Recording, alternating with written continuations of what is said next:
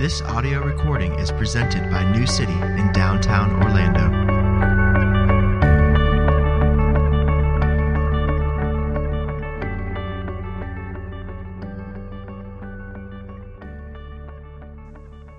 A reading from the Gospel according to Luke. And he led them out as far as Bethany, and lifting up his hands, he blessed them. While he blessed them, he parted from them and was carried up into heaven. And they worshiped him and returned to Jerusalem with great joy and were continually in the temple blessing God. This is God's word. Thanks be to God. Please be seated. yeah. Some of you were here last week, you I made a comment about this. Great job again. You guys never cease to amaze me. Well, welcome again. We're continuing on in our series on corporate worship. The slide is behind me. You see, it says worship, gathered, and sent. And we, in the past weeks, we've talked about a few things, and we've talked about what is worship. Uh, we've also talked about what happens when we gather as a church to worship. We've talked about what happens when we gather, how are we to engage corporate worship. And last week, we spent our time walking through the elements of corporate worship. And all of this was based on a, on a premise that when we gather together on Sunday mornings, we are engaging in covenant renewal. And we talked about uh, covenant is this interesting relationship where there's law and there's love. And we, we pointed to marriage as an example that many of us see and participate in of a covenant. And so covenants are risky because, unlike contracts, you, you can't write loopholes into them. And it, it requires all of you, not just a part of you, it requires all of you. And we talked about how we've all probably seen or heard of a marriage at a certain year renewing their vows. And in that sense, they're not making new promises, but they are renewing promises that they made years ago. And for us, we said that when we talk about being in relationship with God, we're in a covenant relationship with Him. And every week, we are renewing this covenant. God invites us, He calls us to this renewal ceremony. And when we walk through the certain elements, we, we pointed back to what we would expect to happen when God enters into covenant relationship with people. And we pointed out from the scriptures that when God enters into a covenant relationship, he calls people to himself. He calls people out.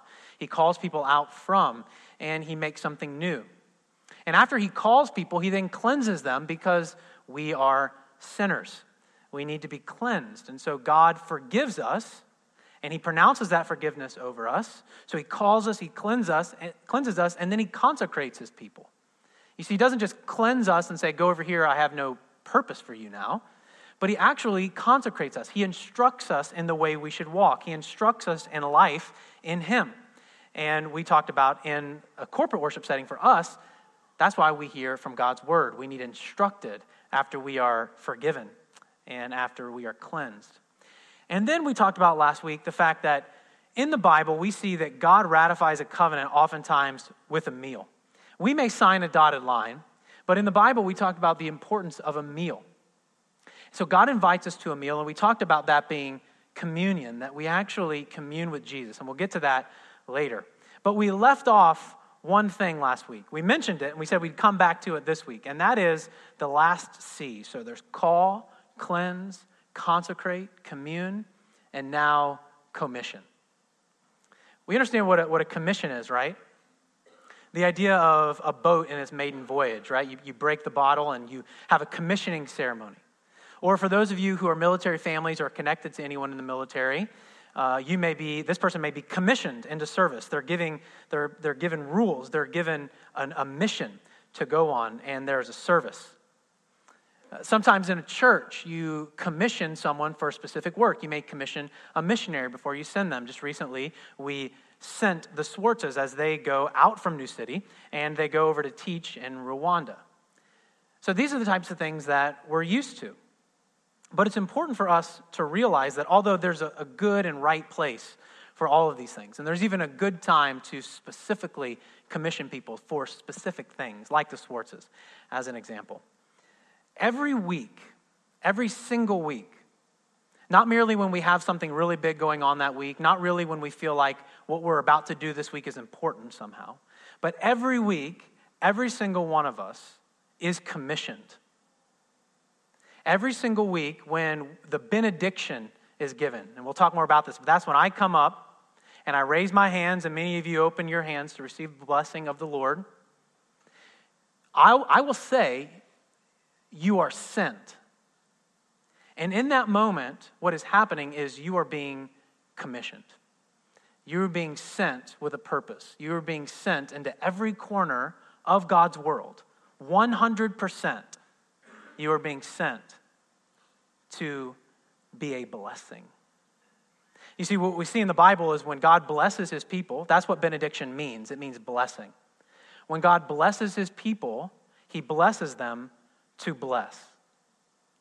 We're not called uh, to receive God's blessing and to be a cul de sac or a container. You know what that is? The reason you want to buy a house on a cul de sac is because it's safe. Because when you drive in, there's no exit, right? So sometimes we treat our lives as though we receive the blessing of God and it's just for us. There's no exit. We're not a conduit, we're a cul de sac. Or we're not a conduit. Another way to say it is we're a container. Just fill up more and more and more but not to be a conduit. But in fact, the Bible teaches us that not only are we commissioned, but when we're commissioned, we are blessed to bless. We are to be a conduit. And so this morning it's a little different because this is a transition in our sermon series. We're, we're moving from church gathered to church sent in the, in the coming weeks. And so this sermon itself is, is a little different than the ones beforehand. It'll probably feel that way, but one of the ways that it's different is that I'm just going to simply go to our text and talk about what a priestly blessing was and what Jesus was doing at the ascension.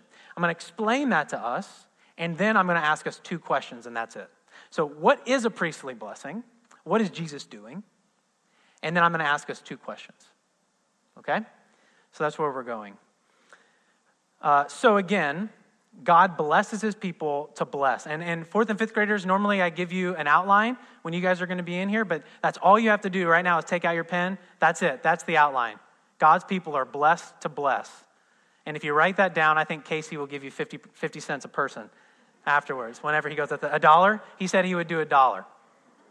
And for the rest of you who are taking notes, that's great too. That, that's all we're going to talk about. God's people are blessed to bless. Okay? So here we go. Let's look at our text here, the end of the Gospel of Luke. Jesus leads the disciples out as far as Bethany, and it says, lifting up his hands, he blessed them. And while he blessed them, he parted from them and was carried up into heaven. So, in our day and age, the idea of blessing someone or blessing in general is pretty ambiguous. Even in the church, we don't exactly know what we mean when we pray God, uh, just bless her, or just bless him, or he's such a blessing, or bless his heart. We don't know what we mean when we say those things exactly. It's sort of ambiguous. And this morning, my goal is not to clear that all up for you, but it is to show you, hopefully, that what Jesus is doing in this blessing is not ambiguous. So when we do it, we are. But what Jesus is doing is not ambiguous. And to understand what Jesus is doing, we need to talk about what the priestly blessing was, or the priestly benediction. Because I, I, think, and many commentators would agree, that what Jesus is doing is he's giving a benediction. That's why he's raising his hands and he's blessing them. But what's the background? If you're, if you're reading this uh, in Luke's day, or for us, how are we to understand uh, the, the mind of the original readers? What would have happened in their hearts and minds when Jesus had done this. Either they were watching him do this or they were reading or hearing about it right after his ascension. I think no doubt what would have happened is their mind would have gone back to the Aaronic blessing. Okay, and, and you know what the Aaronic blessing is because if you've been here at New City, it's what I say every week. It's, it's the blessing. May the Lord bless you and keep you. May the Lord make his face to shine upon you and be gracious to you. May the Lord lift up his countenance upon you and give you peace. And then I say, You're sent in that peace. Go. Okay, this, this was happening all the way back in the Old Testament, right? That's where we get this from Numbers chapter 6.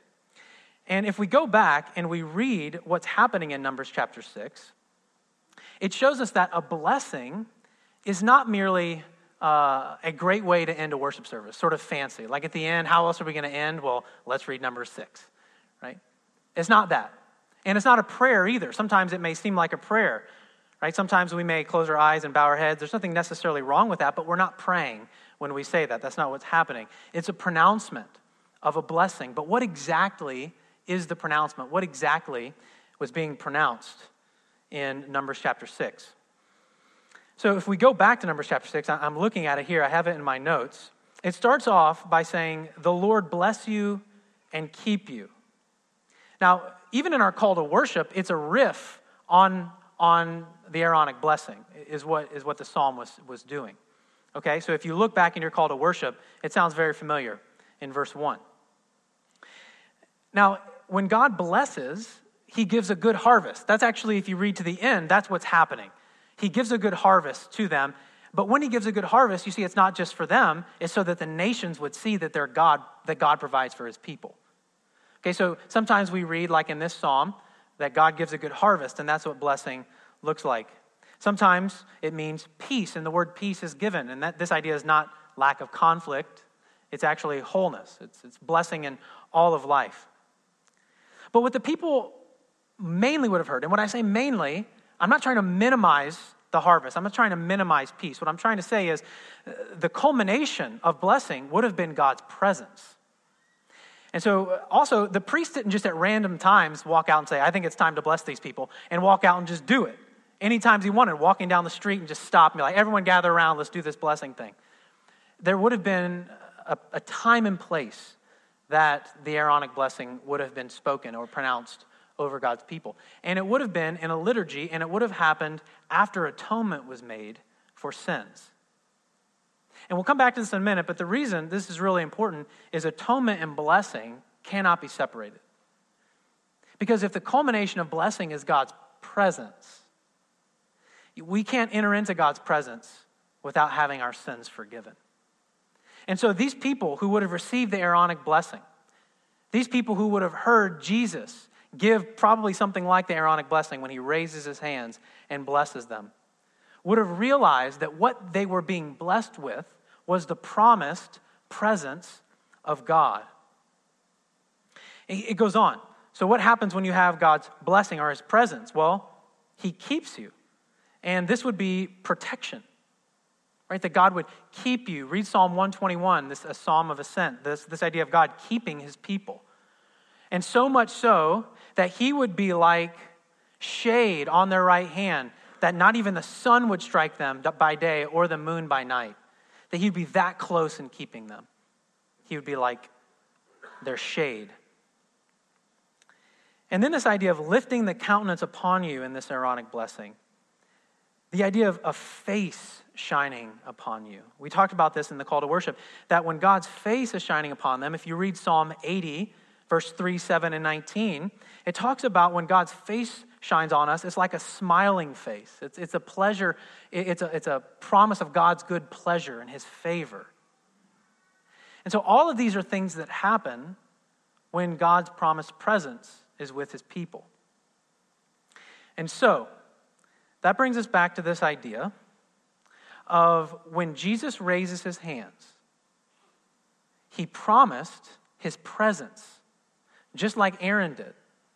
And when I raise my hands, God promises his presence through his word to us. You see, he would never send us out without his presence.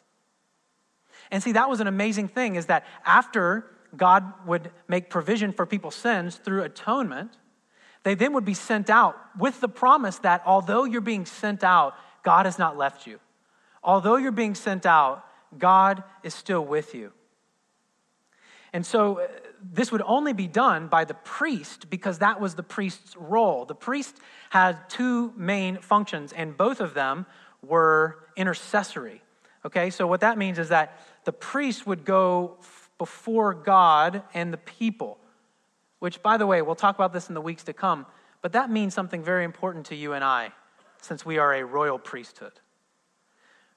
We're being sent out with a very specific purpose in Jesus Christ at the end of the service. We're being sent with a very specific commission. And we'll come back and talk about that in the weeks to come. But particularly, a priest offered two main intercessory activities to the people of God. One, they offered a sacrifice for sins, and two, they blessed the people. And the blessing always came after the sacrifice. Think about the word atonement. If, if people's sins is atoned for, atonement is at one meant. Right? All impediments are removed between you and God. If your sins have been atoned for, you now can come into the presence of God, and God's presence can stay with you. And so, uh, one commentator says this Without the priest's blessing, how did the believer know the sacrifice was accepted and that their sins were forgiven? The benediction was not an optional conclusion to the priest's activity. The benediction was a necessary conclusion to the atoning activity. In other words, it wasn't just a good add on, it was necessary. It was to cap it off. It was to say, God has promised to accept this, and He's promised that because He's accepted this atonement, His presence will stay with you. His presence will be with you. So that's some of the background of the blessing, of why God's people would have found it a comfort to be blessed in this way. And now, hopefully, that will give us a little bit of insight into what Jesus is doing.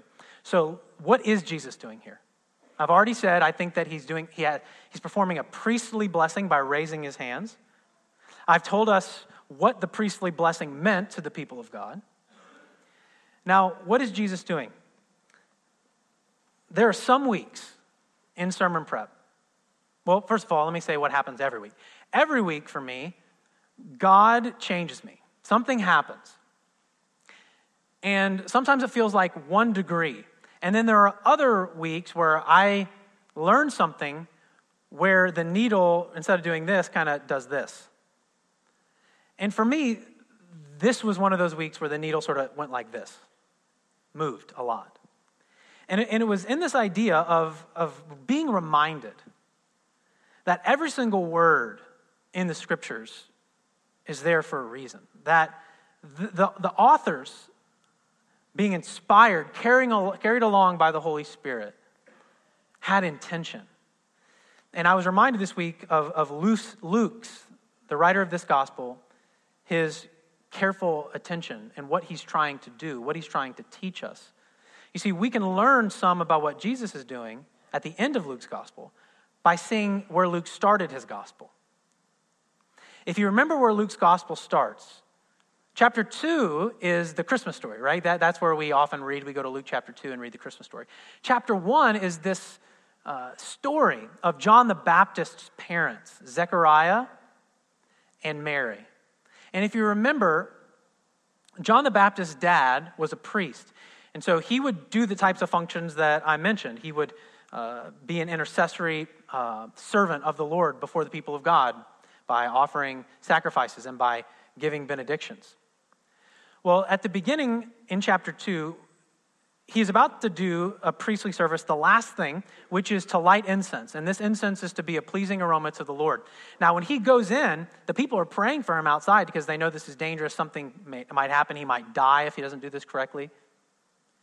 Well, what happens is when he lights the incense, an angel appears to him, Gabriel.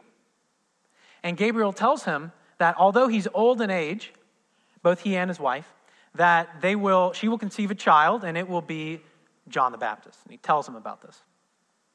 Well, being old, Zechariah says, Well, how will I know? I mean, this is so improbable.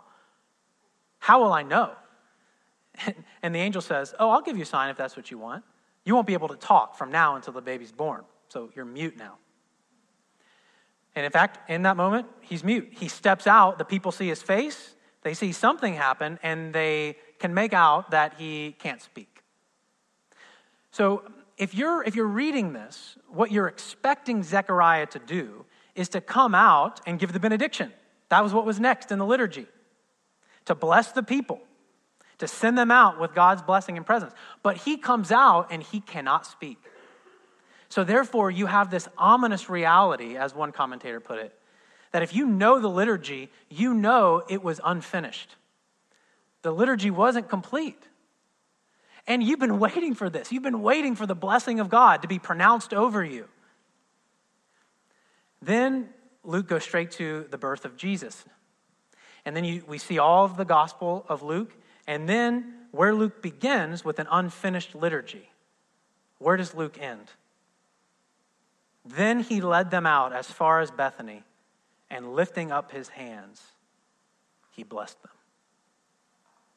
You see, where, where Zechariah left in an unfinished liturgy, Jesus completed the liturgy.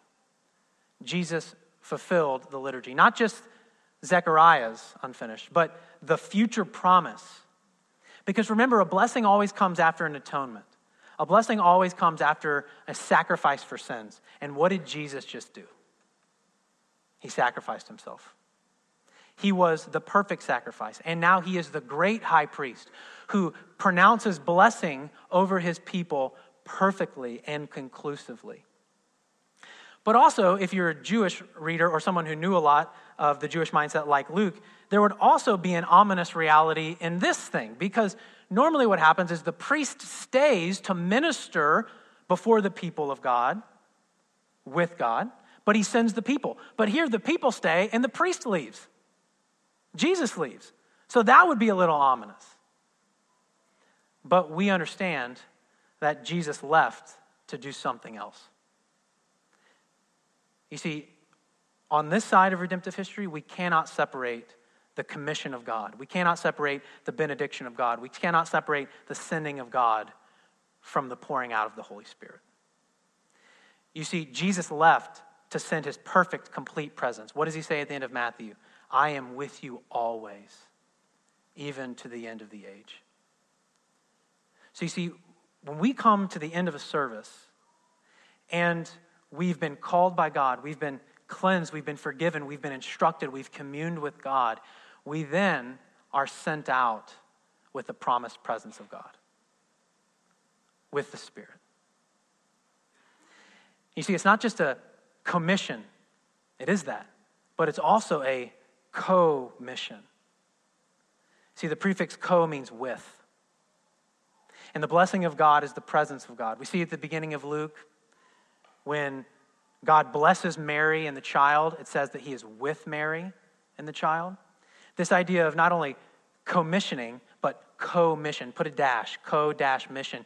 You see, not only are we being sent with the Spirit of God, we're being sent out to be on mission with God. We are co laborers with God in every area of our life. And so, this is the idea of not only are we blessed with the presence of God, the perfect presence, now that Jesus has fulfilled the perfect sacrifice. Jesus is our high priest who pronounced blessing and presence over us, and then the Spirit falls at Pentecost. And now, all of us who believe are indwelt with this Spirit. But you see, it's not just for us, it's for the nations. And it always has been. If you have your worship folder, go to the front. I forgot mine, but I don't need one. Go to the front, the call to worship. And we see that there's this, this riff on the Aaronic blessing. And look what it says. There's this phrase, so that. May, may God's people, paraphrasing, may God's people receive God's blessing. So that, what does it say? Someone read it out.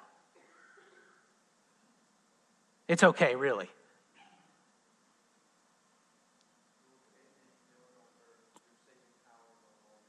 Say it again louder. So that your way may be known on earth, your saving power for all nations. You see, from the very beginning, when God first calls the people out to bless them with Abraham, he says, Abraham, I'm blessing you and your descendants so that you would be a vehicle of blessing to the world. This idea of the priest blessing God's people with his presence has always been so that the nations would see the presence of God and come to believe in that God. And so for us, the idea of the priestly benediction was, is held out as a hope not only for us, but for the world. So, Two questions. First, do you know that you are sent? Now, I know you know because I just told you, but do you know that you are sent? A commission is to be sent as a particular group of people with a purpose and function. And I think that some of us think that some people are more sent than others. So the fourth and fifth graders probably think that their parents are more sent than they are because their parents go to work and they go to school. But that's not true. God sends you wherever you go, even to school with your classmates. God has sent you there. For us, some of you think that I'm more sent than you are because I'm a pastor. It's not true. It's a different sending, but it's not more of a sending. Every single one of us, when we're commissioned, we are sent 100%. Every aspect of your life, your whole life, you are sent. Your thoughts, your relationships, your job, your interactions with your neighbors. You are 100% sent 100% of the time. And that's what we're going to talk about in the coming weeks, more in detail. There's a story uh, that I thought of this week when I, I thought about all of us. Even I say that, and there's a part of me that still kind of thinks that other people, other people's role, other people's sentness is more important than mine, or that mine is more important than theirs. And when I lived in California, one of the, one of the, the, the better friends that I made uh, in terms of deep relationship uh, was a friend of mine who's in the military. He, he's a Navy SEAL, still is. He's just a couple years older than me. And uh, it took me weeks to figure this out. I just knew he was in the Navy. I didn't know what he did. And of course, once I figured that out, I was like, you know, whoa. I feel safer now, wherever we are. And one night we went out uh, to get some food. And we were sitting there at the bar. And we were just hanging out and talking. I'm asking him all these questions and uh, about what he does and can he tell me any stories. And I just realized, like, he's enjoying the company, but he's not getting really excited about the opportunity to tell me really cool war stories. He's just, he's being polite and we're getting to know each other. That's not all we talked about. But I remember at one point, um, he looked at me and he said, Well, you know that I'm not any important, any more important than, than anyone else, like the cook on, on the ship, or, and he, and he said some other things, more technical language I can't remember. He probably didn't call it a ship, but whatever it's called. He said, You know, I'm not any more important than them. And then he turned and he said, like, look at this. He said, look at this waitress right here. He's like, I can never do what she does. And she's excellent. She's doing an excellent job.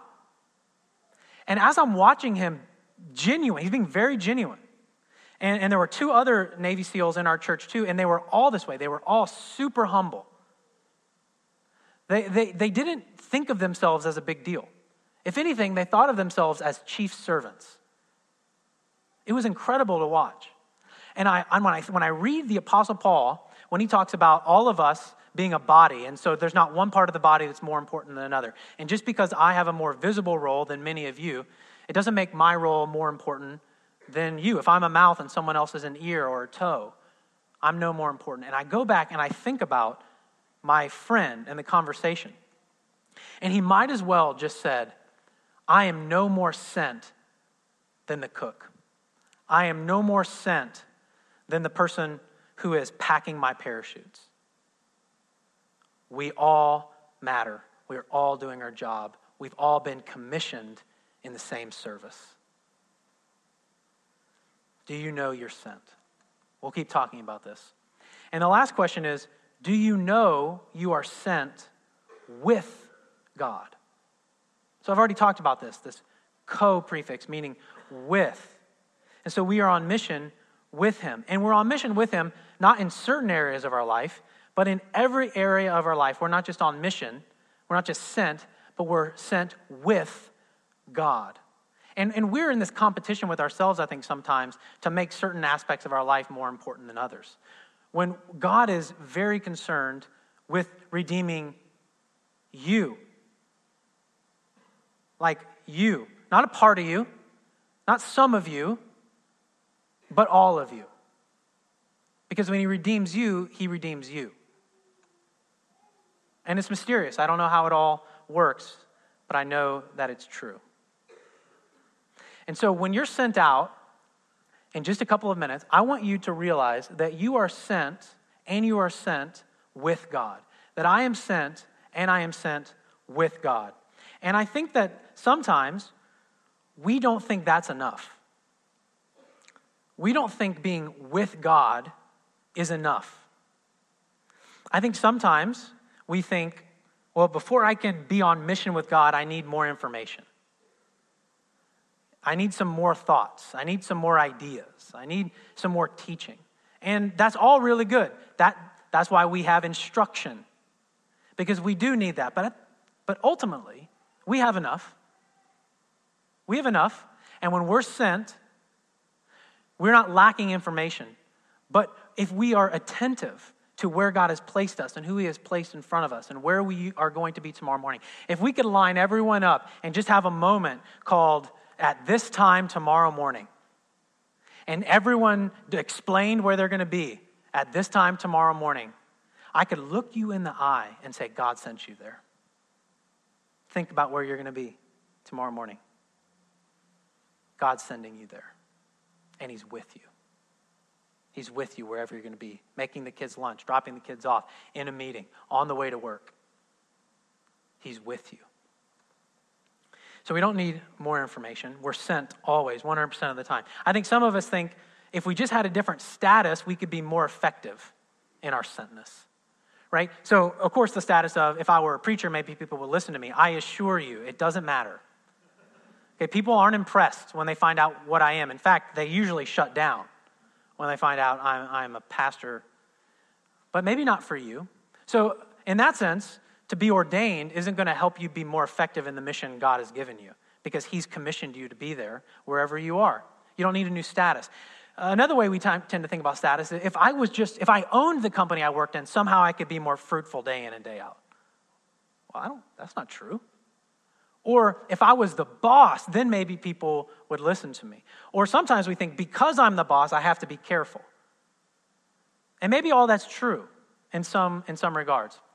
But what we do know is true is that you already, I already have the status that I need to be sent by God, and that is to be a child of God in Jesus Christ. And when I am enlisted in union with Christ, I am commissioned in the service of Christ in every area of my life.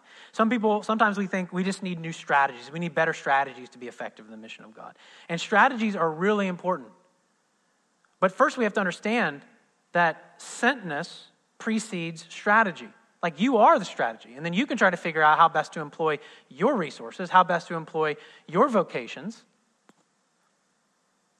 But it's the idea of new information. If, if I could just be more strategic, somehow I could be more effective in my sentness. Just open your eyes, love your neighbor, go to work, do a good job, open the door for someone. Open your mouth. How about this strategy? Love God and love your neighbor as yourself. And then last, I think some of us mainly aren't too worried about the other S's that I mentioned. We're most concerned with safety. And I'm going to get back to the idea of we want God's blessing, but we want to be a cul de sac, not a conduit. We want things to seem safe. And we don't want to take our blessing to bless others because it puts us in a place of vulnerability. You might not have the right answers. You might not sound smart. You might sound closed minded, in fact. You might sound bigoted. But if we embrace our sentness, we will be misunderstood. We will find ourselves in difficult situations. We will find ourselves in difficult conversations. We won't have all the answers. But what we will have is the presence of God. That's what we do have. And so, that, like of old, that should comfort us. That wherever you are tomorrow morning, God is with you. Wherever you are tomorrow night, God is with you. And as we transition from church gathered to church sent, we had to start here. We had to start with the only power that we have in our sentness is the power that comes from the presence of God who's sending us. Let's pray together.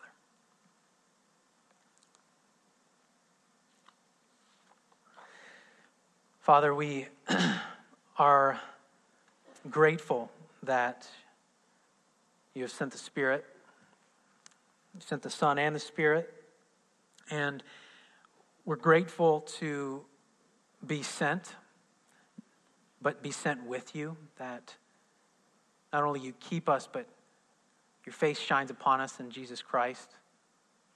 And everywhere you send every one of us matters to you. And we don't have to strive to reach a certain status to be more sent, but every one of us, no matter where we are, is sent. I pray that when we leave now, that we would believe and experience your presence. Wherever we would be tomorrow morning, that in that tough meeting or in that nap time that is getting absolutely destroyed by a crying child, that we would experience your presence, that we would know that you are present, that we would know that we are sent. It's in Jesus' name.